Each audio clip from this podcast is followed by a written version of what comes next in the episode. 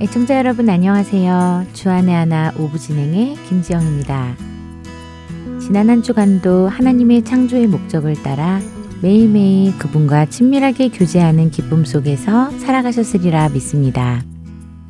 지난주부터 성경적인 결혼관에 대해 함께 나누고 있는데요. 하나님께서는 그분의 계획을 이루시기 위해 하나님의 형상을 따라 남자와 여자를 창조하셨고 생육하고 번성하여 땅에 충만하라고 복을 주셨습니다.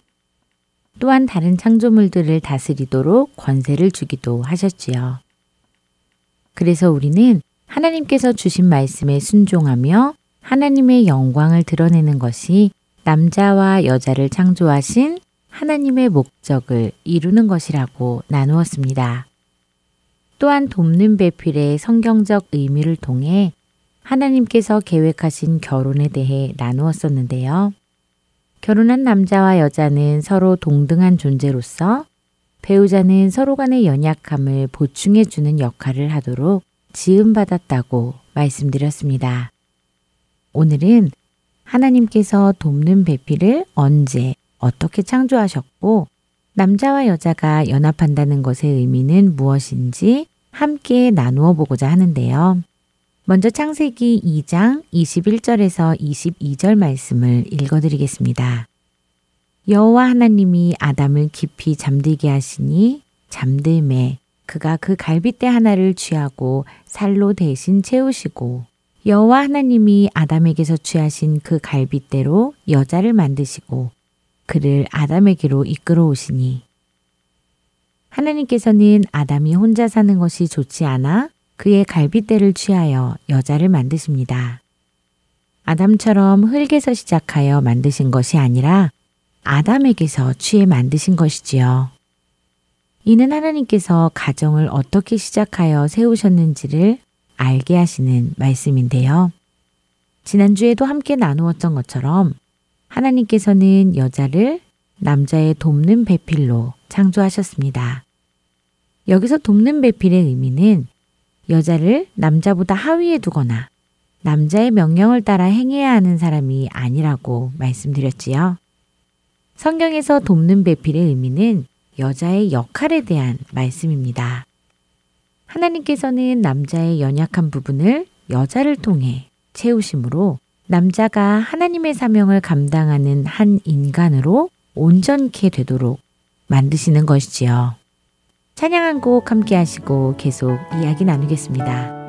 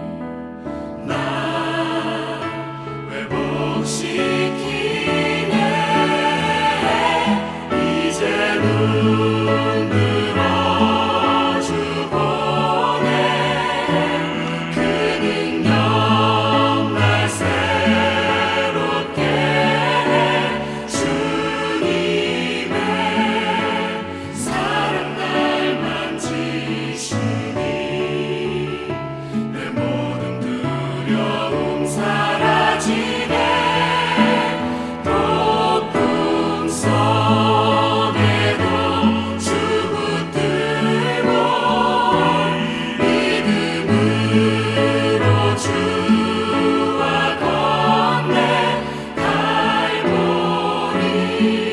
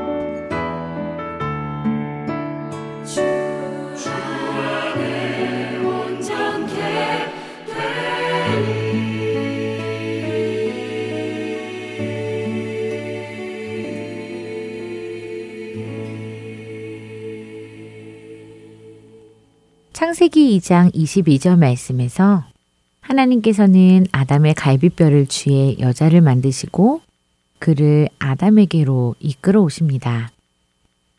이 말씀 속에서 우리는 결혼이 하나님에 의해 시작되었으며 하나님 안에서 이루어지고 가정은 하나님께서 세워나가신다는 것을 알 수 있습니다. 두 사람을 창조하신 분도 인격적인 만남을 갖게 하신 분도 가정을 만드신 분도 하나님이심을 우리는 알 수 있는 것이지요. 창세기 2장 23절에는 하나님께서 남자에게 보내신 여자를 향한 아담의 고백이 나옵니다. 아담이 이르되 이는 내 뼈 중의 뼈요 살 중의 살이라 이것을 남자에게서 취하였은즉 여자라 부르리라 하니라. 아담의 이 고백 안에는 자신의 것을 취해 창조된 여자를 향한 친밀함과 자신의 몸처럼 사랑하겠다는 고백이 담겨 있습니다. 이는 아담이 자신을 창조하신 하나님, 자신을 위해 여자를 창조하신 하나님, 자신에게 여자를 보내신 하나님을 전적으로 신뢰하는 것에서 시작된 고백이라고 할 수 있겠지요. 이렇게 만나 결혼한 남자와 여자에게는 어떤 일이 일어나는지 창세기 2장 24절 말씀은 기록하고 있는데요. 이러므로 남자가 부모를 떠나 그의 아내와 합하여 둘이 한 몸을 이룰지로다. 남자가 그의 아내와 합하여 둘이 한 몸을 이룬다고 말씀하십니다. 여기서 합하여라는 단어는 히브리어로 다바크인데 이는 착 달라붙다, 들러붙다, 굳게 결합하다, 바싹 뒤따르다, 힘써 쫓아가다 라는 의미를 가집니다. 마치 두 물체를 악교로 붙이는 것 같은 관계를 말하는 것인데요. 결혼한 부부는 그 연합함이 악교로 두 물체를 붙이는 것처럼 하나 되어 어떤 누구도 들어올 수 없도록 해야 하는 것입니다. 또한 부부간의 친밀함을 잃어간다고 느낄 때는 관계를 회복하기 위해 관계가 다시 착 달라붙을 수 있도록 바싹 뒤따르는 관계가 되어야 하는 것이지요. 이것이 하나님께서 말씀하신 연합함의 의미인 것입니다. 나무를 악교로 붙이면 그렇지 않은 나무보다 더욱 견고하게 되듯이 두 부부가 다바크의 연합함을 유지할 때 비로소 견고하고 온전하게 서갈 수 있는 것입니다. 그렇다면 한 몸이 된다는 것은 어떤 의미일까요? 이것은 육체적으로 성적으로 합한다는 의미, 그 이상의 관계를 의미하는 것인데요. 부부는 인격적으로 영적으로 하나가 되어야 하는 것입니다. 하나님께서 창조하시고 직접 세우신 가정을 통해 하나님께서는 영광 받으시기 원하십니다. 남편의 연약함을 아내가 채우고 아내의 연약함을 남편이 채움으로 인해 육적으로 영적으로 온전하게 하나 되어 하나님의 부르심에 따라가는 삶을 살아가야 하는 것이지요.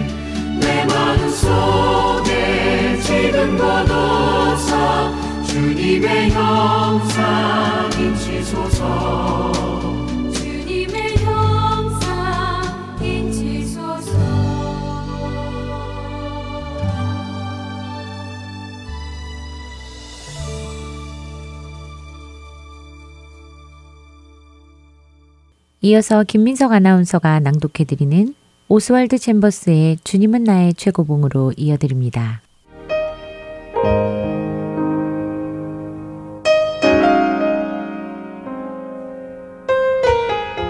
그 후에 그들 중 두 사람이 걸어서 시골로 갈 때에 예수께서 다른 모양으로 그들에게 나타나시니 마가복음 16장 12절의 말씀입니다. 구원을 받는 것과 주님을 보는 것은 다른 것입니다.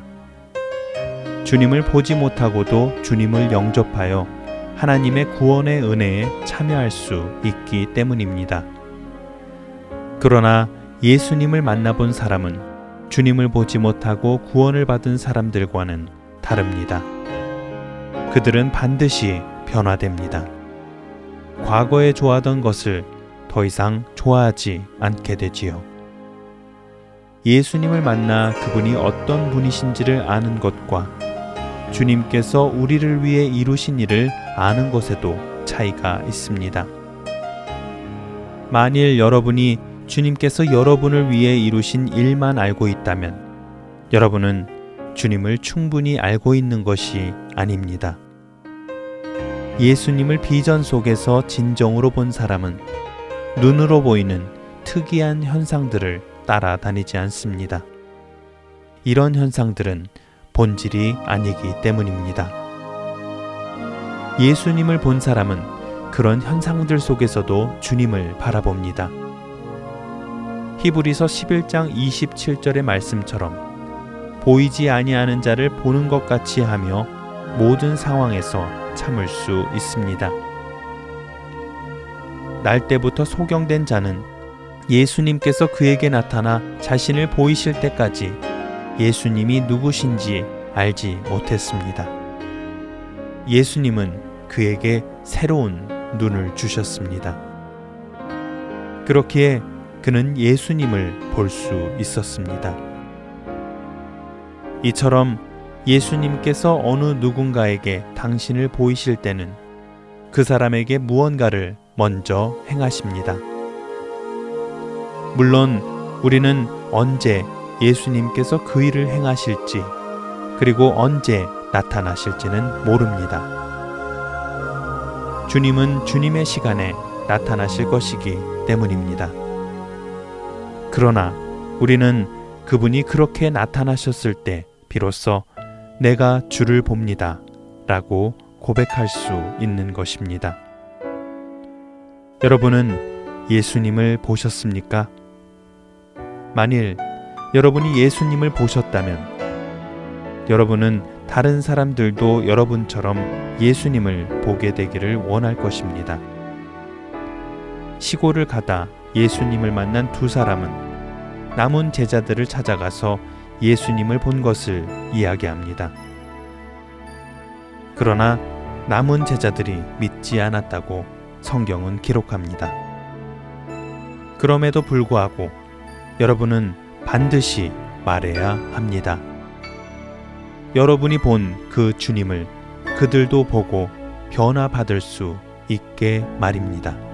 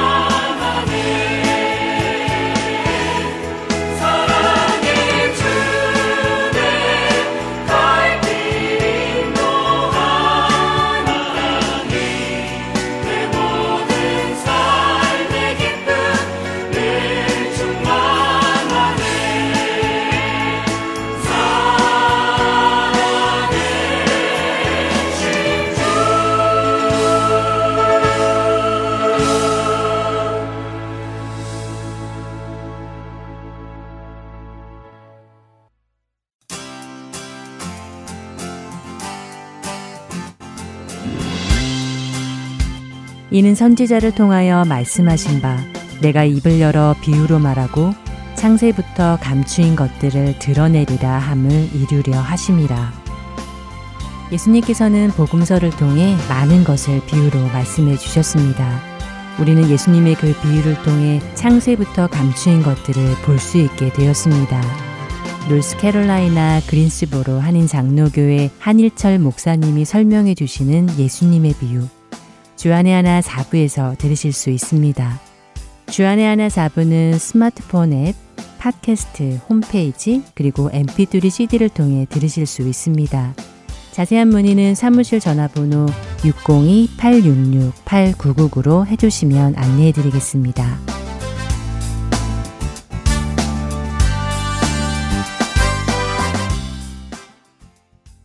시리즈 설교로 이어드립니다. 캘리포니아주 LA에 위치한 한길교회 노진준 목사님께서 골로새서 1장 9절에서 12절의 말씀을 본문으로 성숙은 정보의 양이 아닌 관계의 깊이입니다. 라는 제목의 말씀 전해 주십니다. 은혜의 시간 되시기 바랍니다. 성숙이란 예수 그리스도에게 자라가는 것, 그것이 성숙이라고 말씀을 드렸습니다. 무언가에 익숙해져서 능숙하게 무엇을 잘할 수 있다는 것이 사실은 그리스도에게로 자라가는데 가장 큰 장애가 될 수 있다는 말씀을 드렸고 성숙을 이해하기 위해서 저는 익숙함 혹은 능숙함과 성숙함을 대조해서 말씀을 드렸습니다. 오늘 저희가 함께 다루게 될 본문도 사실은 이 자라감에 관한 이야기를 합니다. 저는 어제 성숙에 대해서 어, 정의하기를 사전적인 정의이긴 하지만 그것이 자라가는 것 혹은 무르익어 가는 것이라고 말씀을 드렸는데 오늘도 그 자라감에 관하여 특별히 지식의 자람에 대해서 말하고 있습니다. 오늘 본문 9절부터 저희가 잠깐 보면 9절 말씀에 이런 말씀이 있습니다. 이로써 우리가 듣던 날부터 너희를 위하여 기도하기를 그치지 아니하고 구하노니 너희로 하여금 모든 신령한 지혜와 총명에 하나님의 뜻을 아는 것으로 채우게 하시고 주께서 합당하게 행하여 범사에 기쁘시게 하고 모든 선한 일에 열매를 맺게 하시며 하나님을 아는 것에 자라게 하시고 그의 영광의 힘을 따라 모든 능력으로 능하게 하시며 기쁨으로 모든 견딤과 오래 참음에 이르게 하시고 우리로 하여금 빛 가운데서 성도의 기업의 부분을 얻기에 합당하게 하신 아버지께 감사하게 하시기를 원하노라. 아멘.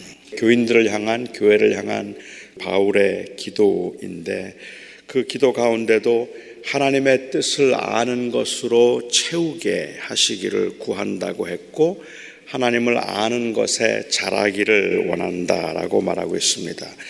여기에서 말하고 있는 그 하나님을 아는 지식 혹은 그 뜻에 관한 지식, the knowledge of His will, 하나님의 뜻에 관한 지식은 이것은 일반적인 지식이 아닌 특별한 지식, 하나님의 뜻에 대한 온전한 지식을 의미할 텐데 도대체 그 하나님의 뜻을 아는 지식이 자라간다는 것은 무엇을 의미하는 걸까? 이것이 믿음의 성장과 어떤 관계에 있을까 하는 것들을 어, 우리가 오늘 좀 생각해 보려고 합니다. 여러분은 믿음이 자라면 하나님의 뜻을 잘 알 수 있게 된다고 생각하십니까? 신앙생활을 열심히 잘하고 교회 생활을 열심히 하고 하나님을 뜨겁게 사랑하고 사랑하기 시작하면 여러분들은 하나님의 뜻을 잘 알게 된다고 생각하십니까? 아마도 사람들은 그렇게 생각을 하는 것 같아요. 그런데 우리가 아는 것처럼 하나님의 뜻이 무엇일까를 간절하게 기도하면서 하나님의 뜻을 발견하거나 아니면 하나님의 뜻을 알게 되는 경우는 거의 드뭅니다. 여러분들이 거의 많은 기도를 해 보셨겠지만 미국에 올 때에도 사업을 시작할 때에도 결혼을 할 때에도 정말 기도를 많이 했는데 그게 그렇게 기도를 한다고 하나님의 뜻이 무엇인지를 알게 되던가요? 왜 나는 하나님의 뜻을 알 수가 없을까? 아무리 기도해도 아무것도 모르겠습니다. 기도하면 할수록 오히려 더 오리무중이라서 그 이유가 뭘까를 생각해 보고 아마도 그 이유는 우리의 믿음이 부족해서일 거라고 사람들은 생각을 합니다. 그래서 종종 하나님의 뜻에 관해서 목사는 그래도 믿음이 좋으니까 목사는 그래도 성숙하니까 그러니까 목사는 하나님의 뜻을 잘 알 거라고 생각하고 목사에게 종종 하나님의 뜻을 묻기도 합니다. 하나님의 뜻에 관해서 묻는 것이 아니라 하나님의 뜻이 무엇인가를 묻기도 하는 거죠. 그 남자와 결혼하는 게 하나님의 뜻일까요? 저에게 묻습니다. 직장을 옮기는 게 하나님의 뜻일까요? 묻기도 합니다. 사역 초기에 어느 분이 저에게 오셔서 치킨 가게를 하려고 하는데 두 개가 나왔는데 어떤 가게를 하면 되겠습니까? 라고 저에게 물으시더라고요. 제가 그 질문을 들으면서 그 당시에 그런 생각이 들었어요. 망하면 완전히 내가 책임을 뒤집어 쓰겠구나 하는 그런 생각을 했었는데 그걸 너무 간절하게 하나님의 뜻을 알고 싶은데 그런데 하나님의 뜻을 믿음이 부족해서 나는 잘 모르겠고 목사는 좀 알지 않을까라고 그렇게 기대하는 경우가 있는 것 같아요. 뭐 설령 그런 은사를 받은 사람이 있고 미래를 맞출 수 있는 분이 혹 있다 하더라도 그것이 믿음의 성숙과 또 항상 관계가 있는 것은 아니라고 저는 생각합니다. 어차피 그걸 은사라 부를지라도 은사는 믿음의 성숙도에 따라 주어지는 것이 아니기 때문에 그렇습니다. 사실은 이렇게 하나님의 뜻을 알고자 함에 저는 오히려 그 뜻을 찾고 있는 우리들의 마음에 문제가 있다고 생각합니다. 많은 경우에 하나님의 뜻이 무엇일까를 묻고 있는 그 사람들의 중심이 지나칠 정도로 기복적입니다. 그러니까 하나님의 뜻을 묻고 있는 것은 어떻게 하면 내가 잘 되겠습니까? 하는 것을 묻고 있는 거죠. 이것은 마치 점을 치는 것과 다르지 않을 바라고 생각을 하고 어떻게 하면 내가 잘 될 수 있을까? 어디로 가면 잘 될까요?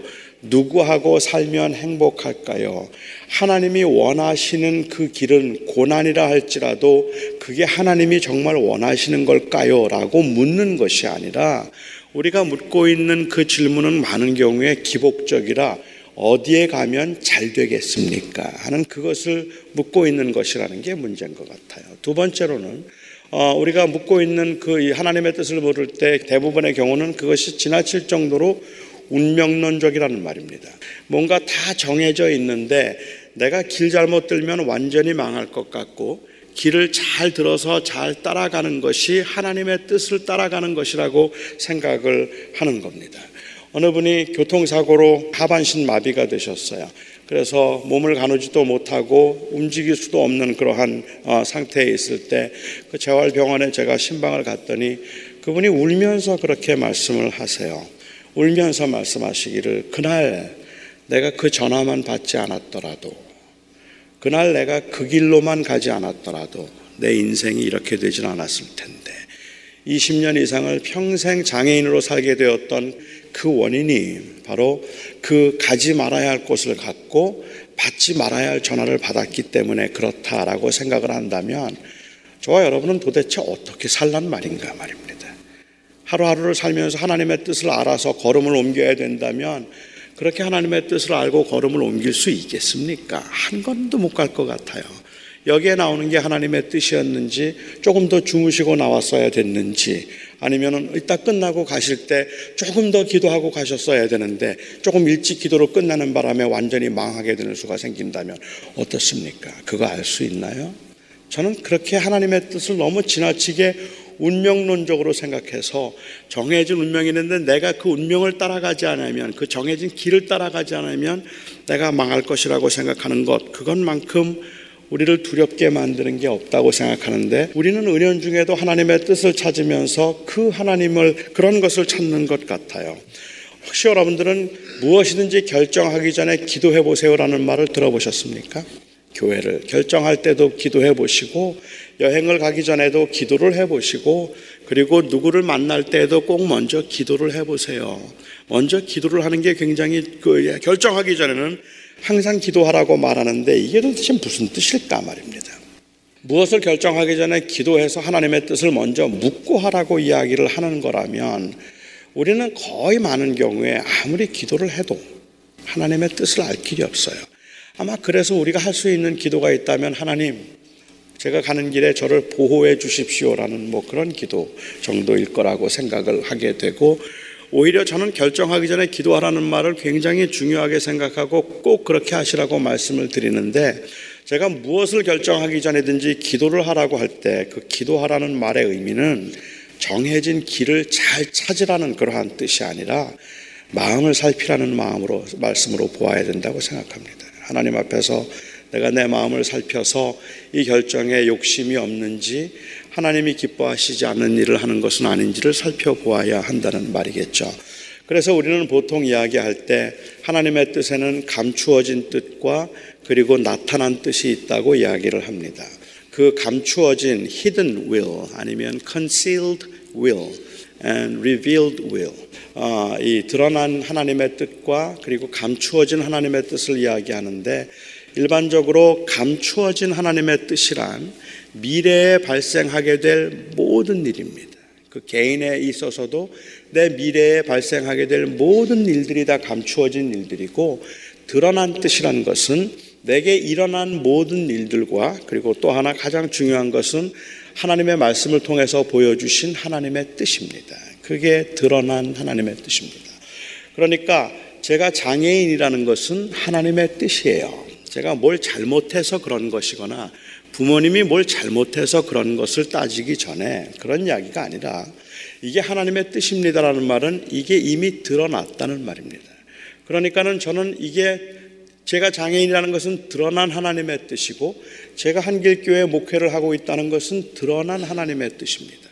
여기에서 드러난 하나님의 뜻이 바로 하나님의 말씀이니까 이 말씀을 붙들고 내가 내게 주어진 하나님께서 내게 보여주신 이 일들 가운데 어떻게 살아야 되는가 하는 것은 우리의 책임이지만 저는 내일 무슨 일이 일어날지 몰라요.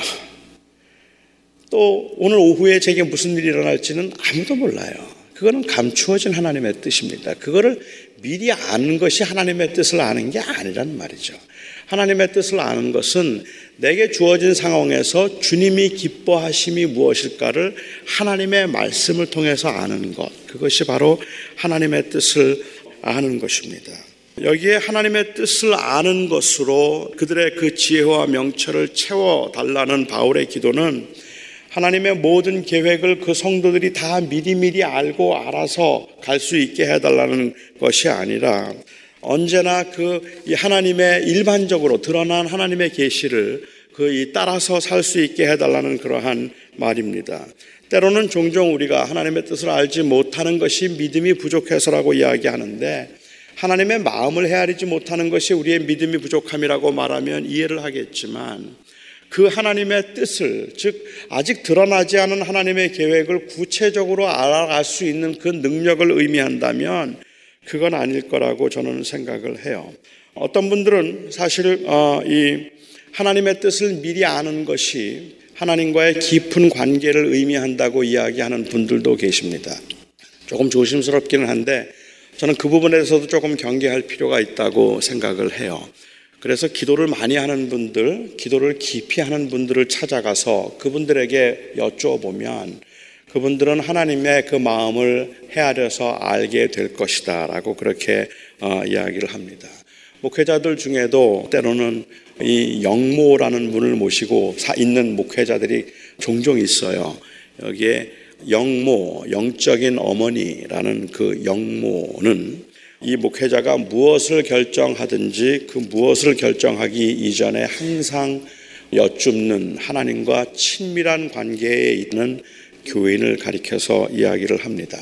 제가 아는 분도 참 신실한 분이기는 한데 그분은 하나님의 뜻을 찾아가는데 자기는 아직 하나님 앞에 미숙하지만 자기 교회 한 권사님이 기도를 굉장히 많이 하시는 분이 계시대요.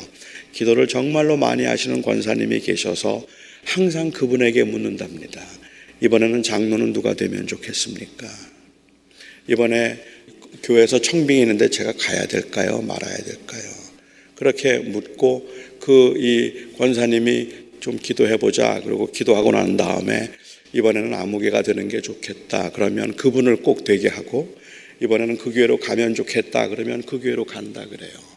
그것이 하나님과 아주 친밀한 관계에 있는 분이라 다른 사람은 몰라도 그분에게는 하나님께서 미리 좀 가르쳐 주신다고 생각하기 때문이라고 그렇게 말을 하는 것도 제가 들은 적이 있고 또 제 아는 친구가 그렇게 사역을 하는 것을 본 적이 있었는데 뭐 사람들끼리도 그렇기는 하죠.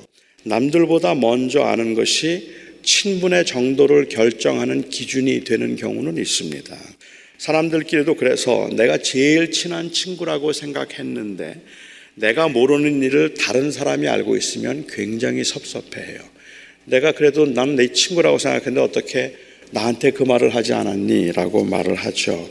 아직 내가 아무한테도 말하지 않은 건데 이건 너한테만 말하는 거니까 너만 먼저 알고 있어. 이렇게 말하면 몰라도 그만인 시시한 건데도 기분이 좋아요. 아, 그래서 우리는 진짜 가깝구나. 이렇게 생각을 하고 그게 뭐 대단한 정보를 공유하고 있는 것처럼 생각을 말하는데 하나님은 특별히 더 친한 사람들에게 당신의 계획을 미리 말씀해 주심으로 친분을 확인하지 않습니다. 하나님께서는 하나님의 원하시는 뜻을 따라서 그 일을 행하심에 있어서 하나님의 선하신 계획과 뜻대로 행하시는 분이지 그냥 하나님은 페이버리티즘에 의해서 나는 쟤하고 친하니까 쟤한테는 좀 가르쳐 줘야 되겠구나라고 그렇게 말씀하시고 그렇게 행하시는 분이 아닙니다. 저는 그런 건 없다고 생각해요.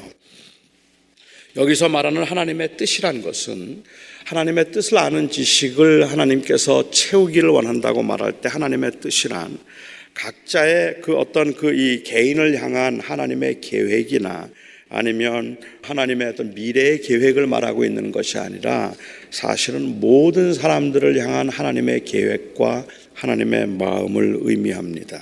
이 하나님의 뜻은 내가 하나님의 뜻으로 채워지기를 원한다 라고 말할 때 하나님의 뜻을 아는 지식은 이미 골로새인들이 알고 있는 것들입니다. 그렇기 때문에 사실은 이 말씀이 골로새 교인들에게 혼란을 주는 건 아니었다는 말이죠. 더 이상 덧붙여질 필요가 없는 그러한 온전히 계시된 하나님의 뜻을 이야기하는 겁니다. 예를 든다면 하나님은 모든 사람들을 당신의 자녀 삼기를 원하십니다. 그건 하나님의 뜻입니다. 이방인과 유대인을 화목하게 하시고 교회를 통해서 모든 열방에게 복음을 전하겠다고 하십니다. 그건 하나님의 계획입니다. 원수를 사랑하기를 하나님은 원하십니다. 그를 찾는 자들을 하나님은 버리지 아니하시고 끝까지 동행하실 것입니다. 이것이 바로 하나님의 뜻입니다. 이것은 너무도 분명하게 드러난 하나님의 계획이라는 말이죠. 바울이 구하고 있는 것은 그리스도인들의 그 삶 속에 그리고 생각 속에 이 하나님의 뜻으로 가득 채워지기를 원한다는 말을 지금 하고 있는 것입니다.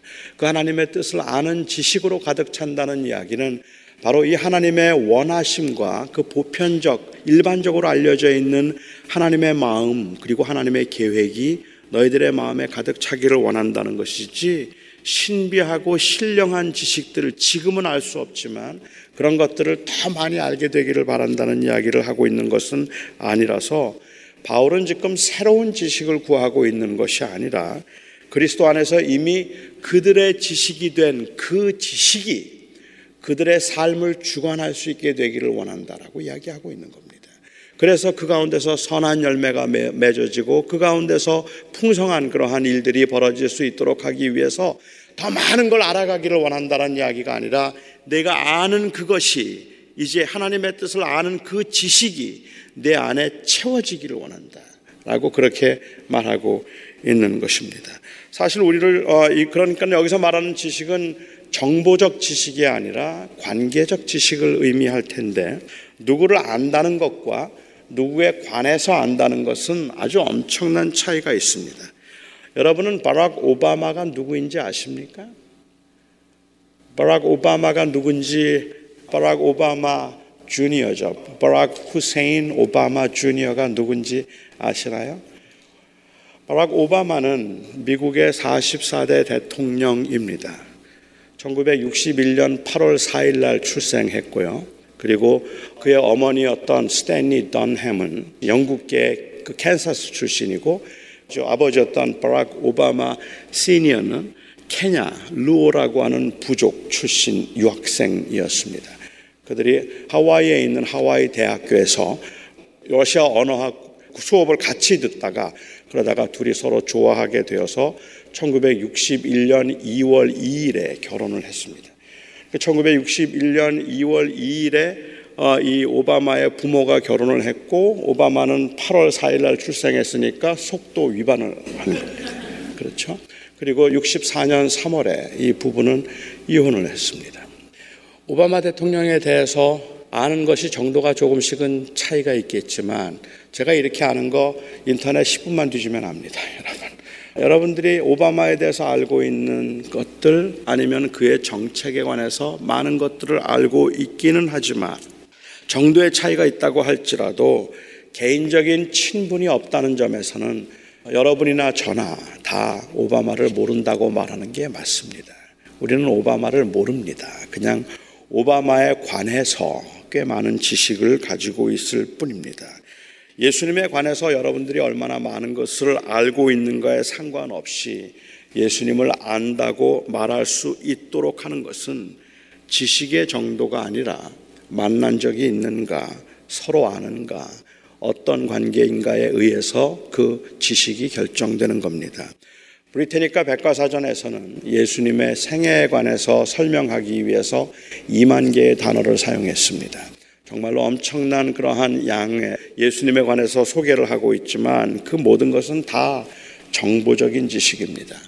거기에 나와 있는 내용들을 다 알 수 없어도, 아니, 거의 아무것도 몰라도 하나님이 나를 사랑하십니다.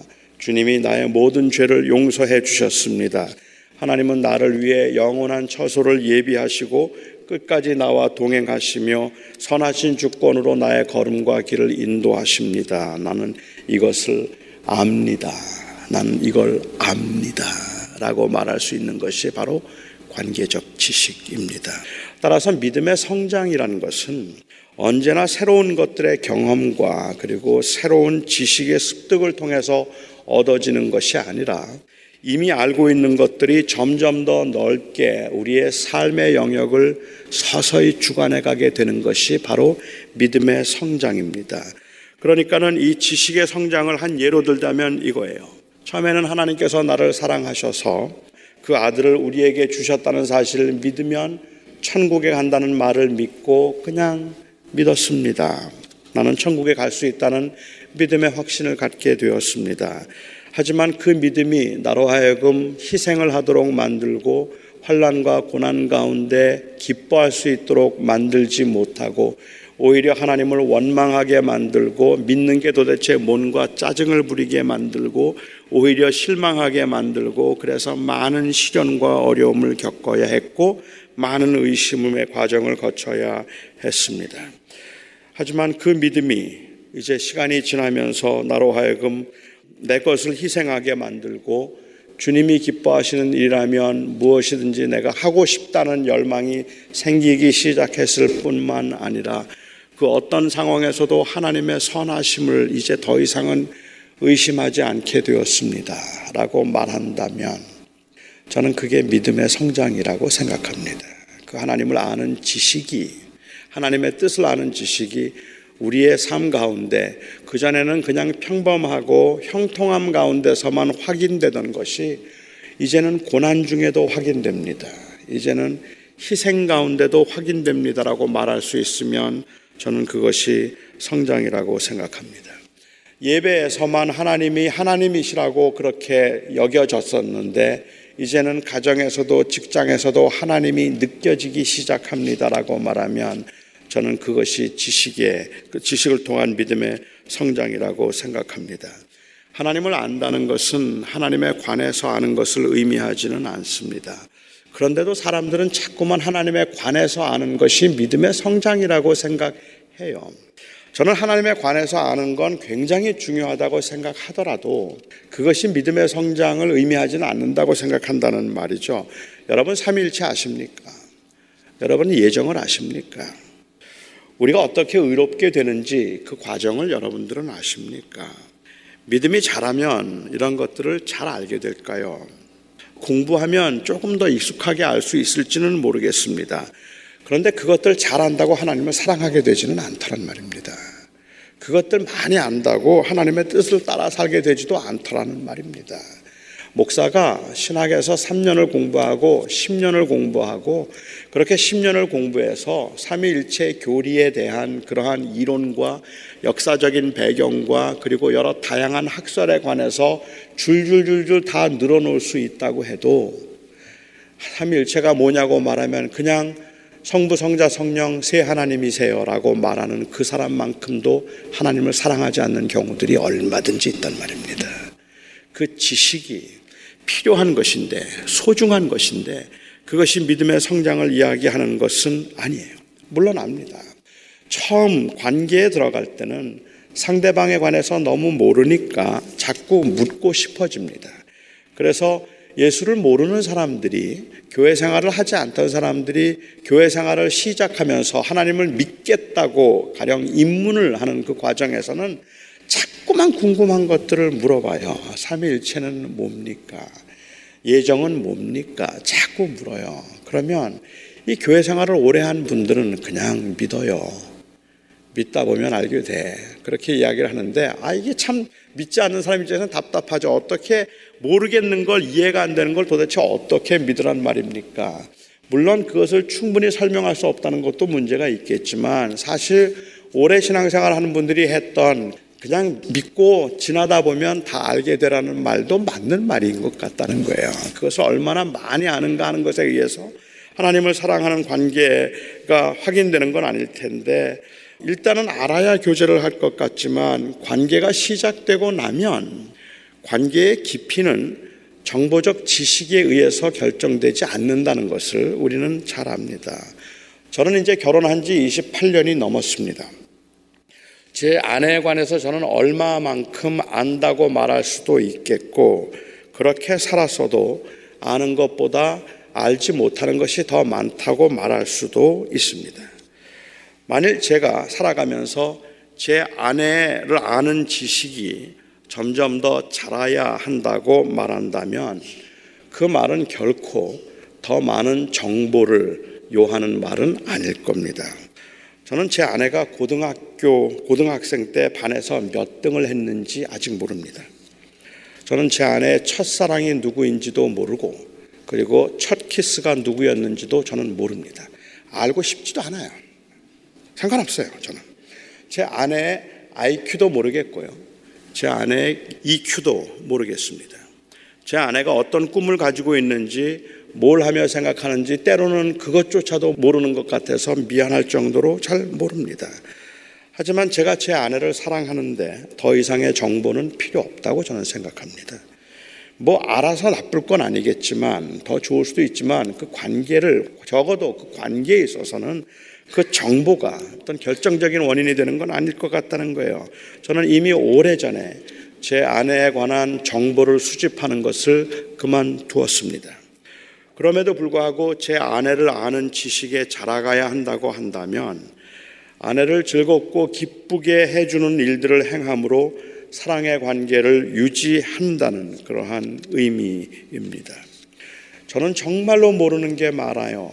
목사님, 저는 교회 생활을 20년 했는데요. 저는 완전히 정말로 뭘 믿었는지 모를 만큼 모르는 게 너무 많아요.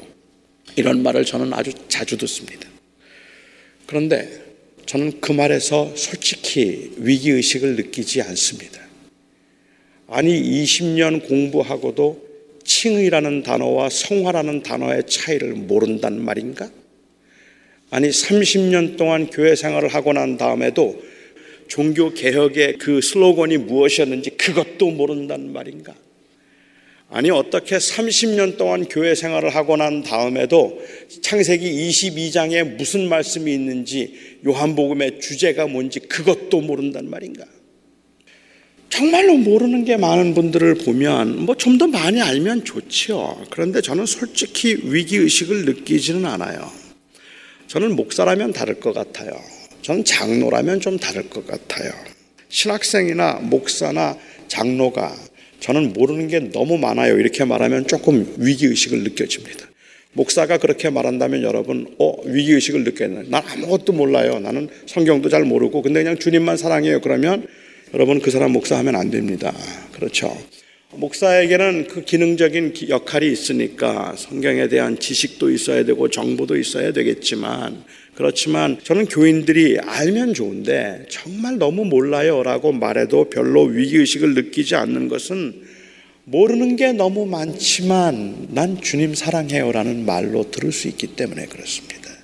그 말이 들리기 때문에 그렇습니다. 안다는 말이 피상적인 지식으로 들리지 않고 친밀함으로 들려야 합니다. 하나님을 아는 지식이 잘한다 함은 시간이 지날수록 하나님이 너무 소중하고 귀해서 하나님과 동행하는 삶이 점점 기쁨이 되어 간다는 의미입니다. 점점 좋아지는 거죠. 거기에 지식이 어느 정도 역할을 하거나 아니면 지식이 어느 정도 도움이 될 수는 있겠지만 그 지식 자체가 하나님의 뜻을 아는 것과 동일시 되어서는 안 된다는 말씀을 드리고 싶은 겁니다. 믿음이 자란다 함은 하나님께 점점 가까이 나간다는 말입니다. 하나님과 점점 가까워지면 하나님이 점점 더 많이 느껴지고 더 많이 생각이 납니다. 교회에서만 생각나던 하나님이 집에서도 생각나고 가정에서도 생각나게 되는 것이죠. 하나님에 관한 지식의 축적은 중요합니다. 하나님을 향한 찬양의 열정이 뜨거운 것도 중요합니다. 그것이 믿음의 성장을 보여주는 표시로 혹 사용될 수 있을지도 모르겠습니다. 하지만 저는 가장 확실한 믿음의 성장의 증거는 하나님을 생각하는 영역의 확장이라고 저는 생각합니다. 그 하나님이 더 자주 그리고 더 깊이 느껴지기 시작하는 겁니다. 바울이 하나님의 뜻을 아는 지식으로 채우기를 원한다고 한 것은 하나님에 관한 정보를 말하는 것도 아니고 하나님의 계획과 혹은 하나님의 뜻을 미리 알 수 있는 예지의 능력을 말하는 것도 아니고 하나님의 마음을 더욱 헤아릴 수 있는 그러한 상태에 이르기를 원한다는 의미라고 저는 생각했습니다. 그러니까 원수를 사랑하라 하는 이 말씀이 전보다 나에게 더욱 깊이 느껴지는 것. 범사에 감사하라 하는 그 말씀이 이전보다 나에게 더 새롭게 느껴지는 것.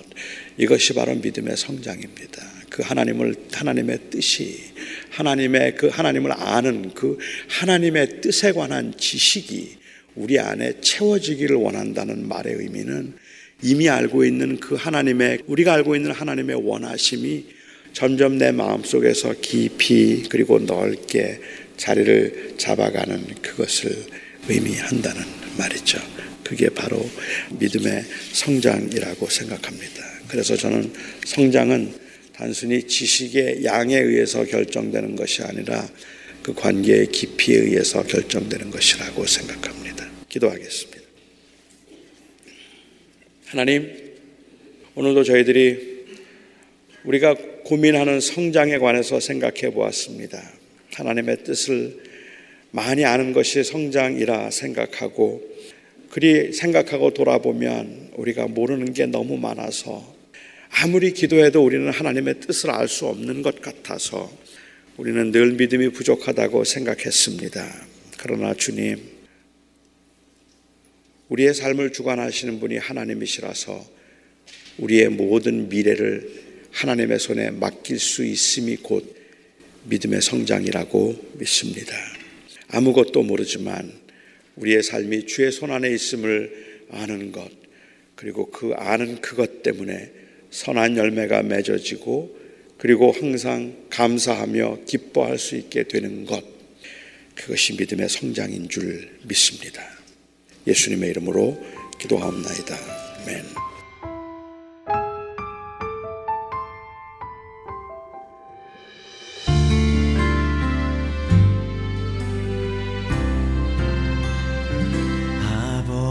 당신의 마음이 있는 곳에 나의 마음이 있기를 원해요.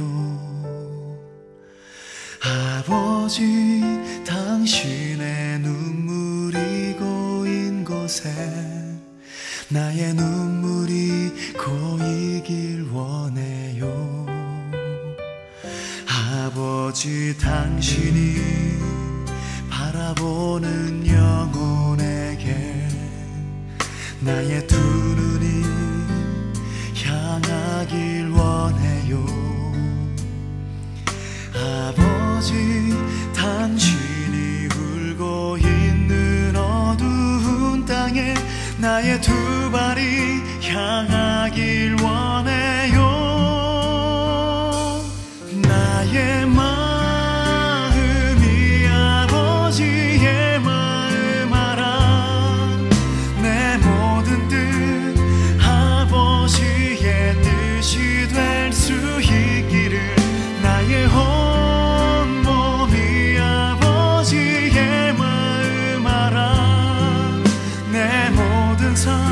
당신의 삶 되기를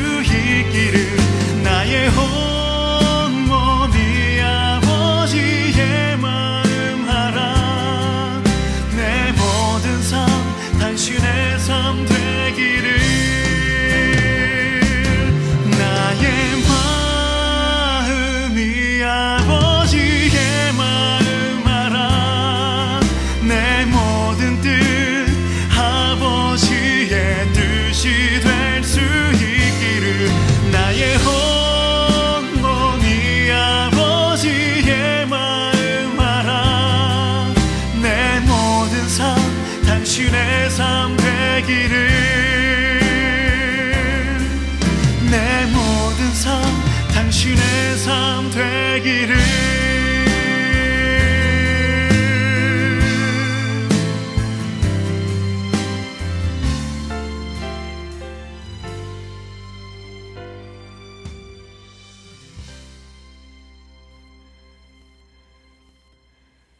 저는 이제 결혼 12년째에 접어들었습니다.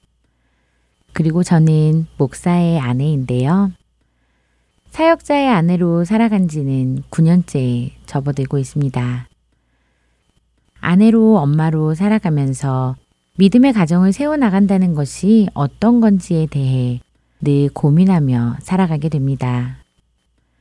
하나님께서 어떤 부부 관계, 어떤 부모 자녀 간의 관계를 맺어가며 가정을 세워나가기 원하시는지 고민하지요. 처음 남편과 결혼을 할 때 저는 누구나 그렇듯 좋은 아내가 되고 싶었습니다. 그래서 남편이 이야기하는 것은 대부분 들어주었고 다툴 일이 거의 없이 지내왔지요.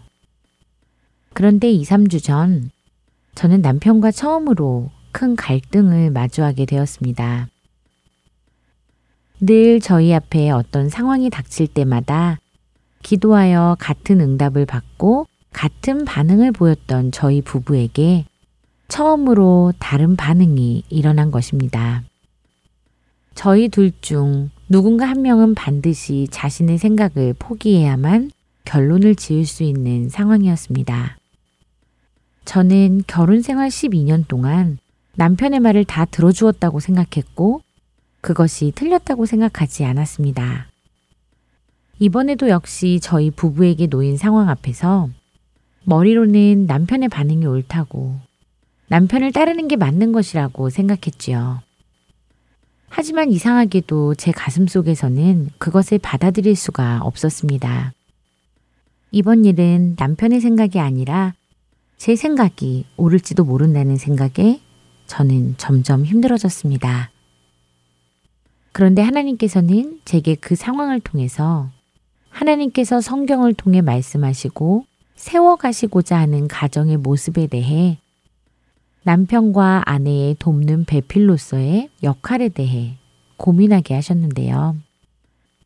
여러 날을 고민하며 기도하고 말씀 속에서 답을 찾아가기 위해 노력하던 중 저는 오늘 우리가 함께 나눈 남편과 아내의 역할에 대해 생각하며 답을 찾아갔습니다. 하나님께서 택하시고 사역자로 세우신 남편을 마음속 깊은 곳에서부터 신뢰하고 믿고 따르는 것이 결국 하나님을 신뢰하는 것임을 깨닫게 되었지요. 하나님께서 저희 가정의 영적인 제사장으로 남편을 세우셨으니 아내인 저는 그의 연약함을 묵묵히 채워나가며 남편이 하나님의 사람으로 맡겨주신 사명을 온전히 감당할 수 있도록 도와야 한다는 것을 깨닫게 하신 것입니다. 저는 이 깨달음을 남편과 나누었고 서로에게 돕는 배필로서 어떻게 살아가면 좋을지에 대해서도 함께 나누었습니다. 그저 모양만 부부인 것이 아니라 둘이 영적으로 더욱 친밀함을 유지하고 온전히 하나 되어 하나님의 부르심에 합당한 삶을 살아갈 수 있기를 다짐하게 되었습니다. 애청자 여러분들도 결혼 생활 속에서 때로는 친밀함을 유지할 때도 있고 때로는 조금 멀어질 때도 있으실 텐데요. 하나님께서 말씀을 통해 우리에게 주신 남편으로서 또 아내로서의 사명을 잘 기억하며 하나님께서 우리 가정의 주인 되실 수 있도록 그분과의 친밀함 또한 든든히 세워가시는 한 주간 되시기 바랍니다. 주 안의 하나 오늘 여기에서 마치겠습니다. 지금까지 구성과 진행의 김지영이었습니다. 안녕히 계세요.